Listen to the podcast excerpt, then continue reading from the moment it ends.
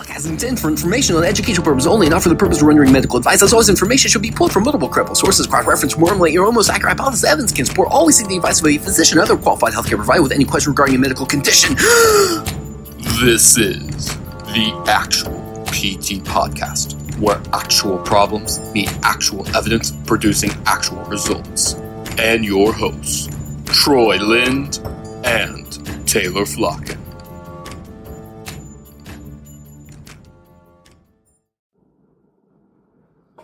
Welcome and thank you for joining us to the actual PT podcast, actual PT Nation. Troy, how are you doing, sir? My name's Troy, and I'm doing good. Are you Troy? I'm Troy, and I'm doing good. I'm glad to hear you. I'm glad to hear you're doing good. I'm glad to hear Yeah, you're doing good. I'm doing good, Taylor. That's why I said my name's Troy. Well, uh, tell uh, tell me, tell the people, uh, but also please tell me what are we talking about today? We're talking about ACL reconstruction, which stands for. I can't think of a funny joke right now. Anterior cruciate ligament, Ligament reconstruction. Yeah, that's what I come on, man. Yeah, that's what I said. Yeah. yeah, yeah. Um, so yeah, we're uh, talking about um, just, I mean, we're painting some like really broad strokes about this subject, and we will tell Pretty you trees, happy trees. Um some some happy trees, some uh, some trees in here Some may, trees are are not sad. they're they're not going to be happy. They're not going to be happy. There is a lot of uh, research out there. I mean, if you type it into uh, you know PubMed or whatever. Um, you're going to come up with a lot of results for ACL, ACL reconstruction, ACL rehabilitation. Um, I mean, I saw uh, in one of our note, one of our slides, our teacher when we were in PT school had said at the time there was over two, 25, greater than twenty five thousand research articles on ACL reconstruction just within the last. I think that was in with, within the last couple years. That was back then. And- And now you add whatever they've done since on top of it. and it is still shocking how li- how little we know. Um, there are so many things that it's, it, yeah, that we just don't have like the best information. Like some of our guidelines, you know, we you know some guidelines, you know, are pretty concrete, but I mean, there's some other stuff that's just like I feel like we should know this by now. Yeah, Um, yeah. So uh, yeah, we're we're talking about them them ACLs and uh, what to do after you. Uh, re- I guess repair them. There's going to be a lot of uh, reference to studies in here. Um, A lot of evidence. a lot of evidence-based evidence. practice. Yes. What I definitely recommend if you find yourself in a situation with a deficient or uh, torn ACL, um, definitely look over your options. You need to look over where you are in life, and we'll we'll get we'll, we'll get into more into that here in a little bit.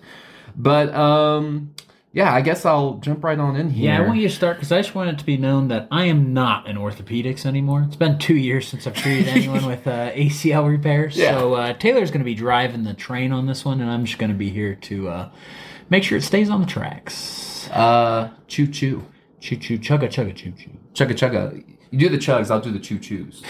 I don't know if that was supposed to be sexual or not. I, I, I, I didn't mean it to be a kind of okay.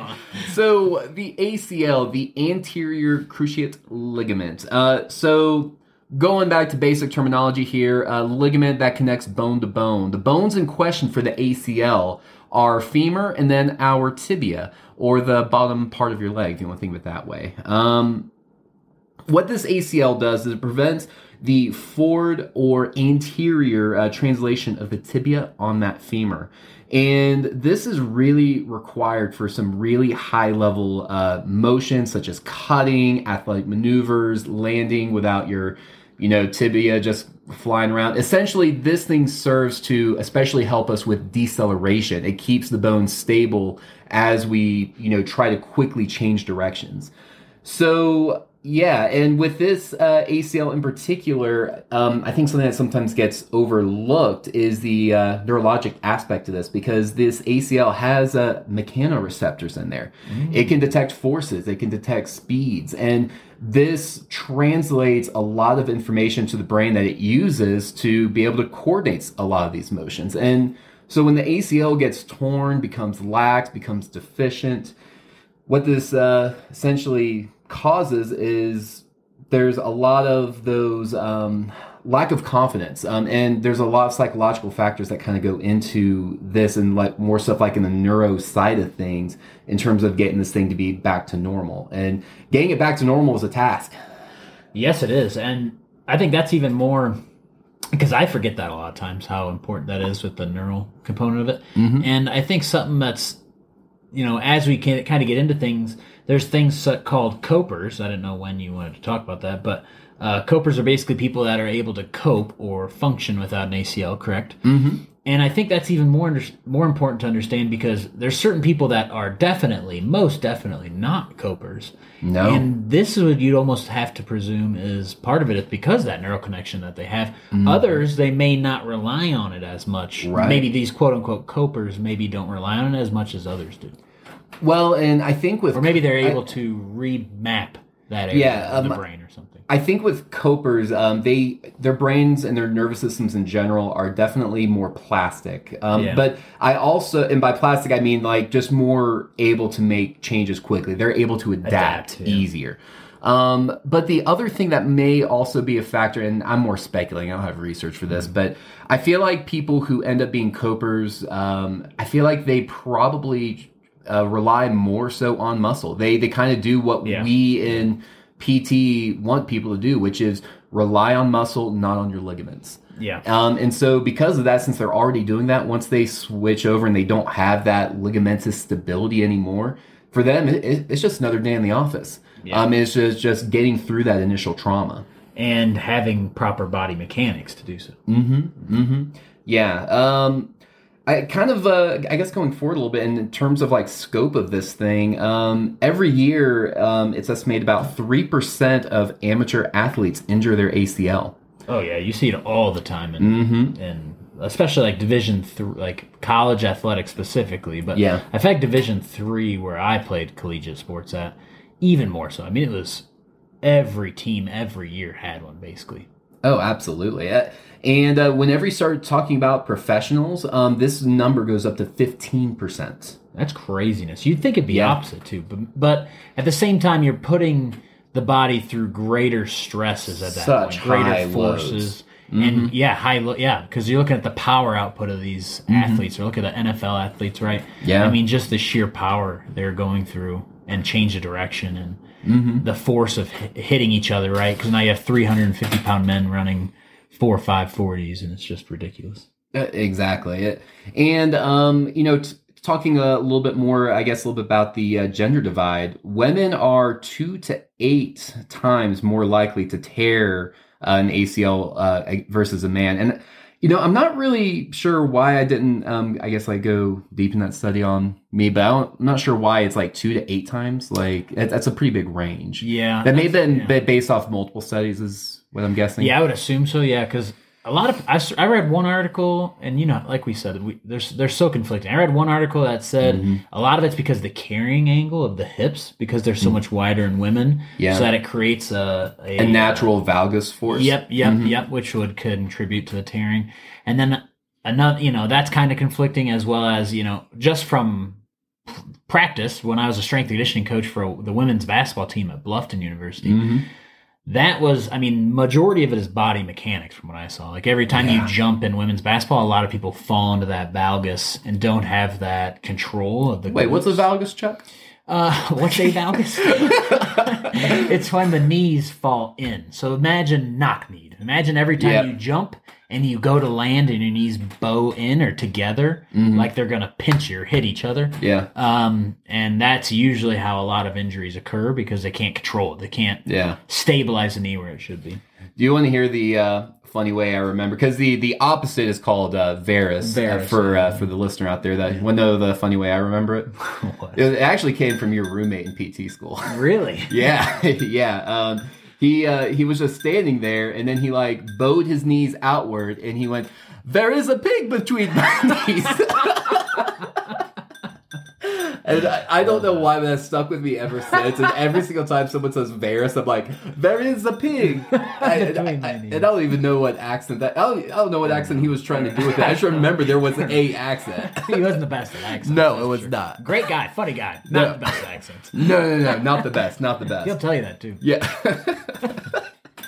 uh, but uh, yeah, yeah. Um, and I think also, and you you might be able to speak to this too, is is that typically, um, I, I think like women's weightlifting programs, I feel like there's less emphasis, um, like put on like, I guess like form with some of the basic movements, um, you know, teaching how to not go into that valgus. Um, also simple fact of there seems, it's gotten better, I think, in recent years, but, um, less of an emphasis for weightlifting in general or, uh, any type of like real hard uh, strengthening, especially like within the hamstrings. The hamstrings are uh, definitely critical for ACL health. Yeah, I mean, we could do an entire episode on this, but uh, when Yeah. I was a strength coach of the women's basketball team, we had a lot of freshmen come in that had never lifted in their in their careers. Oh my goodness! They had never Yeah. once even touched the weight room. Yeah. So as soon as you start getting them into the weight room, if you think about a lot of strength conditioning programs at these smaller tier levels, at high school athletics, at Division three athletics, a lot of them are doing the wrong, just frankly doing the wrong things. Yeah. A lot of them are frankly just not training the glutes, not training biomechanics, not training proper form like they should. Mm-hmm. They're emphasizing weight. They're emphasizing just throwing up weight and however you do it. They're emphasizing shallow squats without proper mechanics. I mean, when I mm-hmm. got to Bluffton, uh, they were doing improper lifting. I mean, they were doing, they were literally doing shallow squats, and coaches were like pulling athletes by the hips down to get lower. Yeah, just bizarre Ugh. stuff. Yeah, bizarre Ugh. stuff. But yeah. um, and before I had gotten there, they had done, started a ACL protocol to try to re, uh, reduce these injuries, and they saw a slight reduction because it was kind of standard protocol, kind of a catch-all, Mm-hmm. and it did. It I think they were averaging about two to three ACL tears a year, and it decreased them to one to two. So over the course That's of I, better. I think it was like five years, so a small sample size, right? But Yeah. when I came in, I was only there for a year, but we didn't have a single one because I we simply addressed the issues. We addressed glutes, we addressed posterior chain, mm-hmm. hamstring, core, and body mechanics, and just through doing those things, I mean, it alleviated all. I mean, it alleviated all of our. We didn't have a single injury that year, but you know, again, small sample size, hard to say. Yeah, yeah. Um, I, I guess kind of uh, going forward a little bit. Um, and this is just these are just like some I don't know hot facts about uh, ACLs in general. Uh, Thirty-five percent of athletes do not return to pre-injury status two years post ACL reconstruction. That's mind-boggling. Thirty-five percent. Um, that was uh, found by Ardern in uh, 2014. Um, yeah, that's that is a ridiculously huge number. And if they're not getting there after two years, I mean, I it, I think the chances of them ever getting there is very limited. Oh, for sure. I mean, it's yeah. We had this conversation earlier that. I mean, think about especially when you get to professional, right? And the higher level of, of athletics you get to, the higher demand on uh, perfection or whatever you want to say. Uh, Yeah, and imagine not doing your sport for a Mhm. year to two years, hmm and trying to imagine all the changes neurologically that happen, all the changes muscularly with type 2 uh, fibers or type 1, and depending on your sport, obviously. But um, it's just, yeah, to even think about trying, like a football player, taking time off from the football field and trying to return back to peak NFL status. I mean, you see it time and time again where they just, they're not quite what they were. Yeah. Yeah. Yeah. Well, and I mean, part of that, I, I definitely think is, uh, you know, just the obvious nature of like just how critical the ACL is. And like, I think Yeah. the neurological input that it gives to the brain is just, it's massive and it, it's just hard to rebuild that. But then there's also, um, I mean, there's been a lot of also studies looking at the psychological aspect of it. And I think it goes back to that where players just are not as confident. They're not going, they're naturally going to hold up instead of giving, you know, 100%.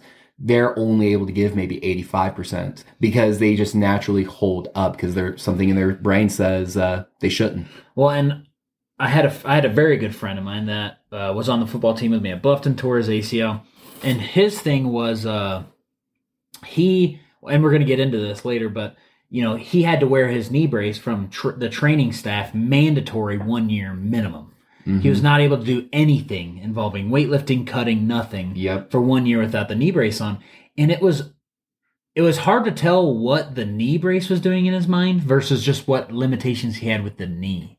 because he mm-hmm. would blame the knee brace for everything. He'd say it's so clunky. I'm just it feels funky when I run in it. It doesn't feel good to cut in. I feel like it's slowing me down. But really, how much of it was the knee brace and how much of it was just the knee not being at 100 percent right? Like him not having that neural connection, him not having these things and not being able to push it because he didn't have confidence in it. Exactly. And part of that's probably just, I mean, it's probably, you know, 50 50, right? I mean, part of it's here, part of it's mm-hmm. there. But yeah, he just, for the, a full year, I mean, two years after, he was still like, it just doesn't, he, he would literally mm-hmm. say it didn't feel 100. Like, it felt 100. He didn't have pain, right? Felt 100%, but he'd go to cut and he literally preferred routes where he was cutting on the opposite knee rather than that one. Yeah, yeah. That- I mean, it really, really does make sense. Um, I think I would be really interested too. You know, just to see like further work, like looking at the uh, athlete's mindset, because athlete's mindset, you know, and we're pattern recognition. It, pattern recognition is how our brains work. We're like, Yeah. okay, what's different here? Oh, it's this knee brace. Blame it on that. That's the thing Yeah. that's holding me holding me back. But once you actually take it away, you know, the reality of the situation, you know, I think that could be something that a really tough pill to swallow that you're just not going to be as strong, you're not going Yeah. to be as fast, Yeah. and you're not going to be as good as you were prior to the injury. Mm-hmm. Um, that can be a I don't know. That's that's a huge uh, thing to ask someone to accept. So yeah, I don't blame him for uh, blaming it on that, but Mhm. I, I don't know. Just like further looking into that and how to get people to overcome that, because I don't know that I have a good answer for that. Yeah. I I'm think in I'm in the physical world. I'm not in the brain world. Yeah, I think sports like sports psychology has been taking leaps and bounds, and maybe this is something you know this would be a good episode in the future. But yeah, just looking at that connection and what what they're doing nowadays to address it. I don't know. I haven't Mm-hmm. couldn't tell you. Um, I guess moving forward with uh, another study. Um, once again, a huge range here. It only came from one study. Um, so I don't know, but uh, three to twenty-two percent of athletes will re-rupture the repair. Wow. Um, it didn't. It, I didn't get a. I think. I think that's lifetime. I, I don't think that was like within any set period of time. Uh, the next one is within five years. Uh, three to twenty-four percent will rupture the opposite ACL within five years. Because they're relying on it. Mm-hmm. Mm-hmm. Oh, uh, that's what I'm thinking. Over reliance yeah. on the other side. Um. So this next one is, uh, I think, uh, I think it's going to be a hard study. I think maybe for some people to hear. Uh, the rate of return to play and return to play is we're in the definition that this study used is a person uh, go playing at the same level they were prior to the injury is uh it's only 65% for non-professional athletes Wow. um so that's a i mean essentially a 65% chance as to whether or not you'll be able to get back to that level Yeah. and not even and that's not even talking about surpassing that's just getting to that level That and that just goes into what we were talking about earlier about you really need to take. There's a lot of factors to consider about if you even want a reconstruction. Of Yeah. This done. yeah and uh, i think we'll probably talk uh, maybe a little bit more about that later on Yeah, um yeah. So uh i guess getting to the surgery itself Yeah, that would help. Yeah. Yeah, yeah, yeah. Kind of move this thing along. Um, so with the surgery and I, what the way that the ACL is done is a, a certain tendon is selected, and the three most common are from the hamstrings, patel, or the patellar tendon, which if you feel your kneecap, that's the tendon below that, um, or the posterior tibialis tendon. Um, what they do with this is they will uh, essentially remove the muscle. They will scrape away all the muscle fibers, so they just have a literal tendon there. Then they'll do some drilling around the knee and they'll thread the uh, tendon through a bunch of different times, and then they will uh, sew you back up. I mean, that's uh, that's that's kind of the gist. Um, yeah, overall. And there's a bunch of different, yeah, I mean, there's so many different techniques to it. There's like double Yeah. bun- bundle, triple bundles, like all sorts Mhm. of different. So overall, I think it's just to look at it from a gen- real general perspective because it just changes so much. Yeah, it definitely does. Um, I mean, in terms of which one you get, it can be based off your own personal case, but it could also just be based off uh, surgeon preference. Uh, in uh, terms of the research, I think the one thing that was kind of interesting is the hamstrings uh, seems to be a little bit less durable than the patellar tendon. Um, and part, part of that is also reflected in research where hamstrings, they are um, it's like a hard stop, no um, open chain uh, quad straight thing. So that's like the knee extension or long arc quad machine. Um, if you people at home want to know what I'm talking about, just Google long arc quads, and that's the motion we're talking about. Um, essentially, none of those for um, none of those I think was like for six weeks, but for the patellar, um, that they could actually start safely after about 4 Um, and it also seems like patellar has less, um, I guess like laxity after like six months compared to the hamstrings one. Huh. Um, I don't know, but I also, but also apparently uh, it's also much harder recovery. Um, I mean, you're talking about removing one of the critical tendons that your quads use to strengthen your knees. So Mhm. I mean, there's there's there's good and bad there uh, is what we're getting at, and also um, you can come from your own body. That is an autograft. Auto just means self, um, but it can also come from a uh, allograft or from a cadaver. Um, specifically, somebody who's passed away whose knees didn't weren't shot. Yep, yep. Mm-hmm. Um, that seems to be a little bit less commonly done, at least in the United States. But um, at the same time, it just depends on who you're messing with. Yep. So, um, I think with uh, where we're at next, um, I guess we should go into some of the do's, The and do's and don'ts The do's and donuts of, uh, of rehab, rehab. of ACL reconstruction rehab. And this is very general because, as we were talking about earlier, the research it's it's conflicting in spots, but and the procedure. is so Procedure. conflicting in spots. Yeah. It's so vastly different. Like you said, just the rehab process from what graft they take Mhm. all the way down to how they put it in, all the way Mm-hmm. down to if there was any other damage that might have occurred during the injury, Mm-hmm. like MCL. Uh, I mean, you name it. There's so many structures in there. talking about that unhappy triad. that the, un- the happy yet severely unhappy triad. talking about that ACL, MCL, medial meniscus that uh, tend that. to uh, get torn uh, together. I'm talking about that. I'm talking about that. you are currently I'm discussing. currently discussing that. yeah, um, that is also another factor. Uh, I guess, like in this whole scheme, is that n- for many cases, it's rare that you just kind of only tear the ACL. Normally, the meniscus gets a little bit in it, and also the MCL. Whether or not um, reconstruction of those needs to happen or the meniscus needs to be clipped out, um, that's kind of a case by case thing. But it does affect um, the rehab and how quickly we can get at certain things. Yeah, and a lot of people fail to understand um, that a lot of these things in the knee aren't black and white. Like where exactly where the meniscus starts and ends with con- with comparison to the MCL. A lot of times these things have a little bit of overlap, where there's a little bit of connection of one on the other, or a little bit of adhesion, if you will, from one to the other. So a partial tear in one can lead to a partial tear in the other, or stresses from one can lead to stress on the other. Mm-hmm. Mm-hmm. Um, Do's Oh. and don'ts.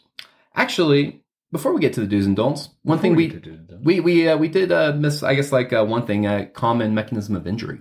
that would help. Yeah, um, common mechanism of injury: planted foot, and you're twisting on it. Yeah, think of uh I mean this is just my wheelhouse, right? Football, but think about you're a wide receiver and you plant your foot and you're trying to make a break uh or a cut out of your break or your break out of your cut, however you want to say that. Cut the brakes. You're gonna cut the brakes. And you're gonna make a break and you're gonna try to go out for the ball, right? Like you're trying to lose your defender, make a cut into the flats or something, wherever whatever route you're running. And your foot stays and your body goes to turn and then you hear a pop and you fall. That's like very, very common what everyone hears. Yep. Yep. All right, the do's and donuts of rehab for ACL like reconstruction. donuts. Me too. Um, so for one thing, uh, one thing that research does seem to be does seem to agree on is that uh, you should definitely do uh, exercises prior to the surgery.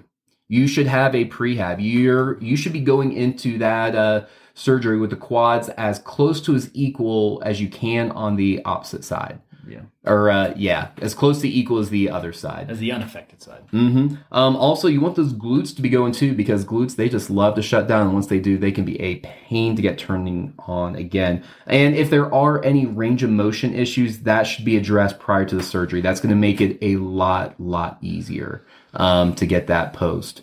Um, going forward, you should be doing closed chain exercises uh, before and uh, following surgery. Um, which is hilarious. I, I'm glad I actually know that because I wrote the opposite thing in my note here. That's what I was gonna say. yeah. yeah. Um, so when we're talking about open chain or closed chain, the easiest way to think about it for closed chain exercises for the leg just means that your foot is planted into the ground. Yep. Think That's- squats. Yep. Lunges. Thinking squats, lunges, Stationary. yeah, stationary bike, any type of exercise like that. You want to uh, avoid, in particular, um, those long arc quads, that knee extension, um, and the open chain where the foot's not connected. Because of the way that the force goes through the knee, um, essentially you're just looking for not only more pain, but also more damage. So I should avoid those. Mm-hmm. Also, following the surgery, you should try to get your uh, gait, the way that you walk, as normal as possible as soon as possible. And this is what I tell patients um, all the time with this. It is far better to walk correctly than it is to walk faster or farther. I don't care how far or how fast you go in the first couple weeks. I just want you to be doing it correctly. Progress doing it correctly. That's good tidbit. Yeah. And part of the reason for that, um, when we're talking about motor plans in the brain, the way that we walk is one of the most ingrained um, movement patterns in our body. It's, I mean, it's literally, it lives in our spinal cord even. Yeah. Um, and if we start to alter that, we start to change that, getting it to change back can be very, very difficult. Um, also, with this, uh, it tends to help a lot with just pain control too. Um, it's amazing how uh, I've seen patients, you know, they come in, they're limping, they're making funky faces, and then you start having them walk correctly, you know, good heel toe mechanics, and suddenly like, you know, this actually feels right. This this feels good. It, it's not hurting anymore. Um, so, I mean, even from a pain control aspect, um, that part's awesome. Um, and I guess, like, also on that note, um, research seems to indicate that it is pretty safe. If you have only an ACL tear, it's safe to walk on it post surgery. But at the same time, because there is such variability in techniques and, um, I guess, like plan of cares, you should definitely uh, follow your uh, surgeon's uh, recommendations and precautions. He was the one in there. He knows what it looks like, and he knows the quality of tissue that's in your knee at that time. Yeah. Or how much he had to take from the other location, right? yeah, It's it- your own tissue. Yeah. Yeah, exactly. So, um, yeah, refer to the surgeon or the PT for that. Um, let's see here.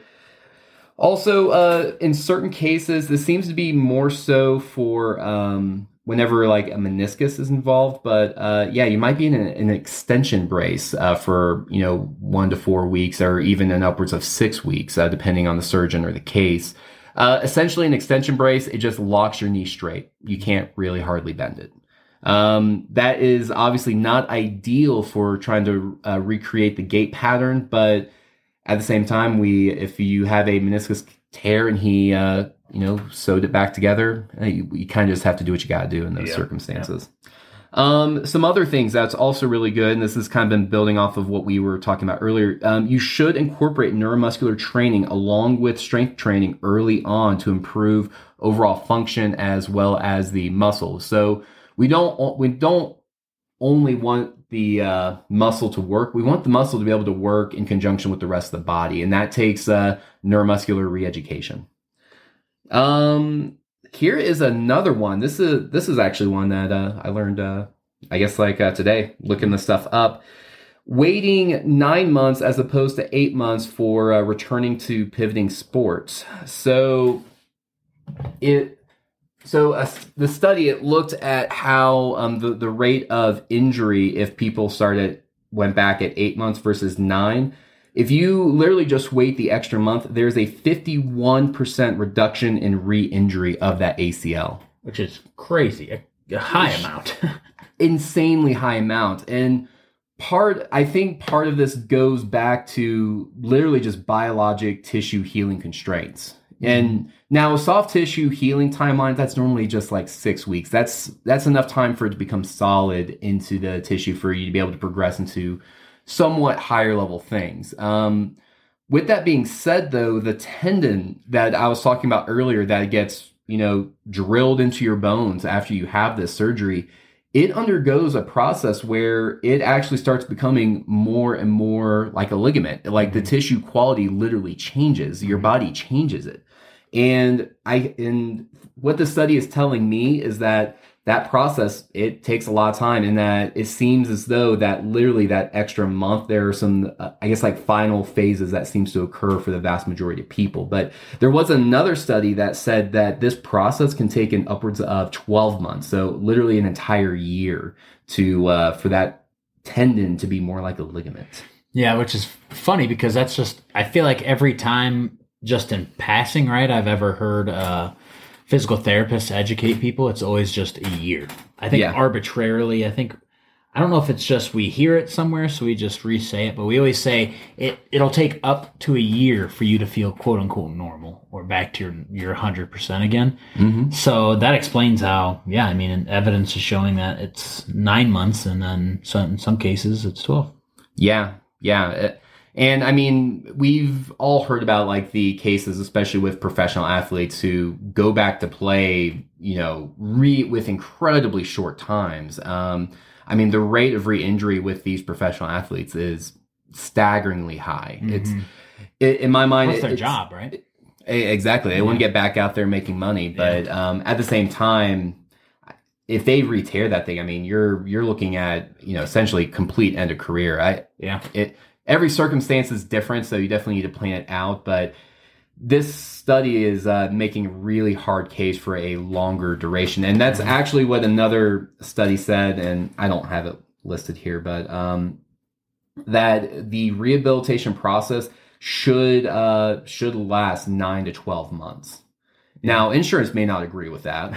Insurance will not agree. They rarely agree with that, but if you want this thing to be right, I mean that's kind of what we're uh, what we're looking at, or to increase your chances to be part of that sixty five percent that are able to return to you know pre level is what you're going to need to do. Um, so yeah, that is a uh, don't return to pivoting sports for at least uh, nine months. That's one donut. Uh, the other donut is actually the opposite of what we were uh, talking about uh, earlier. Do do not do open chain exercises. Don't do open chain exercises. uh, yeah. Um, in particular, that uh, knee extension machine. Now, I will say, like glute exercises. Oh yeah. Oh yeah. You should. Uh, you should definitely. Uh, you can do those open chain. Um, just be careful with uh, what you're doing. Make sure you're not putting stress unnecessarily on. Uh, On the tissue. yeah. Um, but I mean, if you're if you're talking about like band work stuff above the knee, oh, get after it. Oh yeah. Mhm. Strong glutes don't lie. Hips Yep. don't lie. Absolutely. Absolutely. It, Shakira, Shakira. And I think um, I'm just gonna throw in uh, one more. Do um, another thing that's really important for this population, especially if uh, you decide to not go through with the reconstruction process. Um, do make your hamstrings extremely strong in all planes. This means like fully stretched out. This means eccentrically you need these guys to be on top of their game because they're going to be essentially taking over the role of your ACL. They can hold your tibia in place while you do these high level activities. While probably not as good as the ligament itself, they can be pretty proficient. And the other cool thing about the hamstrings is they have a ton of those mechanoreceptors, um, muscle spindles, if you will. And so they transmit a ton of information to the brain about knee and hip angles. So you want those guys to be at peak performance at all times. And with that, you also need to have strong core musculature because that allows your hamstrings to work well. Um, I don't know. I think that was I think that was more of a personal tidbit. I didn't really find specific stuff about that, but that's know just what I've seen. Yeah, I mean it makes sense, right? So like in for PTs, for instance, when we're doing uh ACL test to identify ACL pair uh, tears, um, there's two tests called uh, Lachman's and uh, anterior drawer. And so, long story short, in these tests, basically what you're doing is you're testing to see if the the tibia will slide anteriorly. And one thing that we do is we keep the we try to relax the hamstrings as possible. And this is like usually like so this is an ACL tear, right? So it's usually pretty acute, pretty early, like Yeah. right after the tear, as soon as possible. You're doing this test, and um, I mean there's a chronic, but we'll get into that later. Um, and so basically what you're doing is you're putting you need to put the hamstrings on slack because they immediately tighten up and they immediately take over because as you said they're the ones keeping the tibia from sliding forward so that just goes to show that i mean it's the very first thing the body does to try to stabilize the joint is kind of uh, tighten or Yeah, contract the stiffen. ham, stiffen the hamstrings yeah Yeah, it, I mean, it's truly remarkable um, how the body automatically just goes through the right, Right, yeah, thing right away. Yeah, yeah. It's just like, look, we need we need to do this. We need to do this now. So that explains why if Mm-hmm. you're trying to function without them, without the ACL, then that's the first muscle you're gonna have to address. Yeah, yeah, and what uh what I meant by earlier um, with the strong core musculature, um, because the hamstrings attached to your pelvis, they have influence over pelvic positioning, which means that they need a solid base to pull from. Your abdominal musculature, your core musculature, all the way around your spine. That is what controls the position of the pelvis as well. So if you can be stable there, your hamstrings have a solid surface to pull from and to actually function as that ACL and all that good stuff. And we were talking about uh, when I was talking earlier about my women's women's basketball days, uh, or coaching women's basketball. Oh, I yeah. wasn't in women's basketball. You were? No, You? Huh, all right. weird. Huh. Um, you must be. Um, basically, the the core. Don't forget, also transmits forces, right? I mean, Oh, yeah. So every time you're doing something, you're driving off the ground, you're jumping up to grab a rebound, stuff like that. Your biomechanics are directly related to the force distribution your body is able to permit or allow or uh, do in general.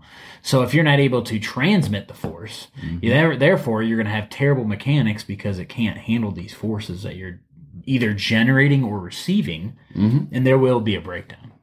Wait, are you are you talking about that proximal stability before distal mobility?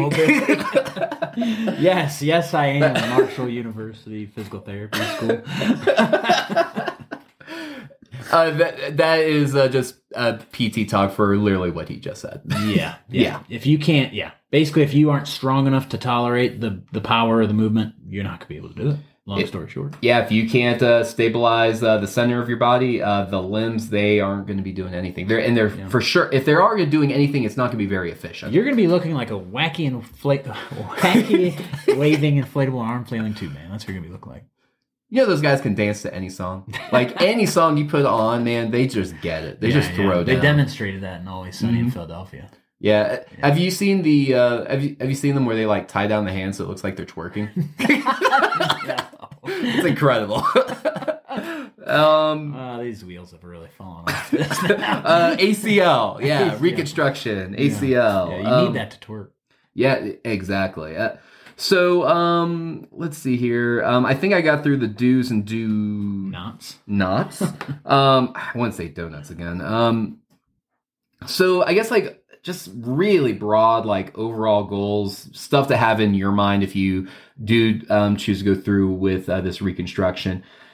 Within uh, two weeks, you want to have full extension range motion. You want that knee getting nice and straight within two weeks. You want to have good quad control without extensor lag. So whenever you go to do like a straight leg raise um, while laying on your back, just literally lifting your uh, foot off the table, you want to be able to keep that knee locked and straight the entire time. We we as PTs do not want to see any bend or like where you you bend at the knee, then your leg lifts. We don't want to be seeing any of that.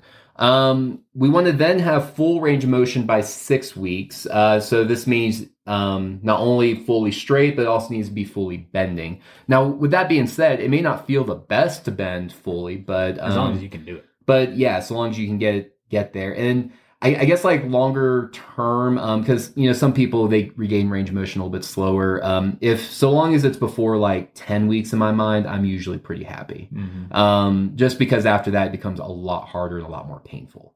Um, then uh, yeah, so normal gait pattern uh, without an assistive device, we want that by six weeks. Um, for these people, I mean, like in my own personal practice, um, depending once again on the case and you know if there's like any extra extension brace or anything. I want to try and get them walking normally, even if it's just across the room within like three weeks. I want them to have a solid understanding of that heel toe mechanic. I want them letting that knee bend behind them. Um, So, I mean, that's kind of what's in my mind. But yeah, by six weeks is what we're looking for. Um, get into some light jogging by four months, and then uh, quote unquote unrestricted activity by six months. which is uh, not saying return to sport. No, It's just saying unrestricted activity in the form of, uh, you know, your day to day activities. you can you can sprint, you can squat You full depth. Um, yeah. things i mean more work needs to be done and i hope you've gotten that through this whole thing um that more work needs to be done at six months but yeah there's just no more precautions there's nothing that we need to be extra um worried or concerned about Mm-hmm. Mm-hmm. yeah um and yeah i i, I mean I, that's kind of like the the big stuff there um the in terms of like whether or not you choose to get one or not um i i would really consider those studies um, that we talked about where you know like only 65% of people of you know non-professionals get back to where they were um, if you're just somebody who just likes to be active uh, weekend warrior or you know you like to do like little intramural stuff acl reconstruction may not be the move for you um, Yeah, I mean, a lot of people are able to function perfectly fine without it with regards to whatever activity they're doing. I mean, mhm. Yeah, I mean, it depends if you're trying to get back on the field again or, you know, intramural Mhm. sports is different than hiking or biking or something. But, Mhm.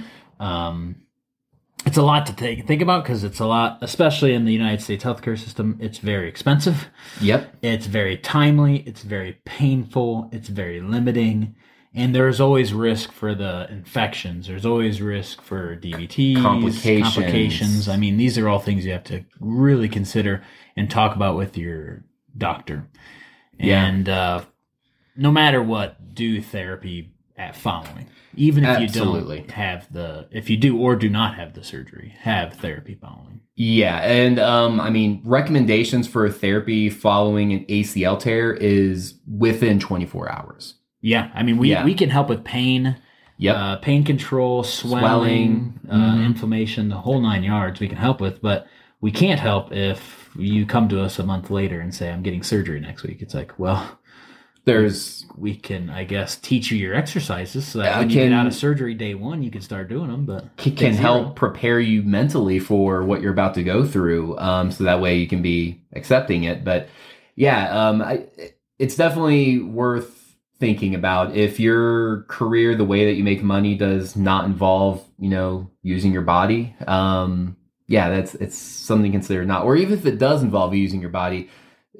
You need to, I guess, like consider like to what extent, you know, because if you can function with just, you know, having like a nice supportive knee brace whenever you want to do the higher level stuff, that, that's a very viable option and one I think Yeah. that might uh, benefit yeah Yeah, yeah. And uh, if you are even can even slightly worried about it or anything like that, um, going to a physical therapist and discussing biomechanics and things like things of this nature, or if you have a loved one or a significant other or someone that's in like like we talked about earlier, a female in basketball, of uh, Mhm. anything like that in your family, these are things to consider because the statistics are just so high in those populations. So even if you're not getting knee braces or something like that, just taking the time to address it with a professional about the biomechanics and what muscles to strengthen, just the base bare bones of what would prevent these things from happening. Yeah, exactly, exactly. Um, wow, um, I'm actually uh, uh, pretty impressed. I feel- feel like we uh, did some good stuff there. I think we did some stuff. I, I- I think we, uh, yeah, I think we covered like the bare bones of a very expansive topic. We didn't actually, um, just so the listeners out there know, we've been talking about doing this episode for probably two months now, but we just Yeah. keep saying uh, next week. Uh, it's it's there's just as we said there's so much evidence and there's there's so much uh, deviation from one mhm. surgery protocol to or protocol to protocol Mhm. um let alone surgery to surgery let alone graft to graft i mean there's so many Mhm. different aspects of this that it was just kind of daunting so we just wanted to give you guys the uh, old global view of it that's about all we gave you Yeah, yeah. Uh, well, and I mean, ta- ta- ta- another note on the research too, um, with like the uh, ligamentization um, I was talking about earlier. One thing that the study uh,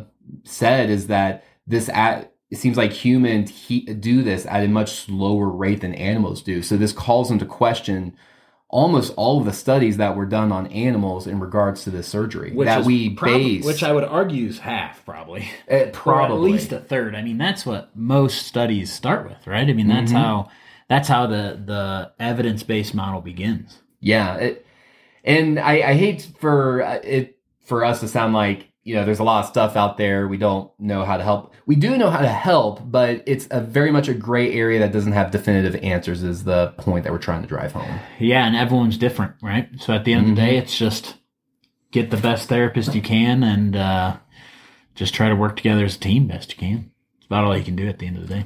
Yeah, it's about all you can do, and uh, I think it is about the end of the day for this episode. So I think we can say uh, always stay classy, anterior cruciate ligament nation. Yeah, Is that right? yeah. I nailed it. Got it.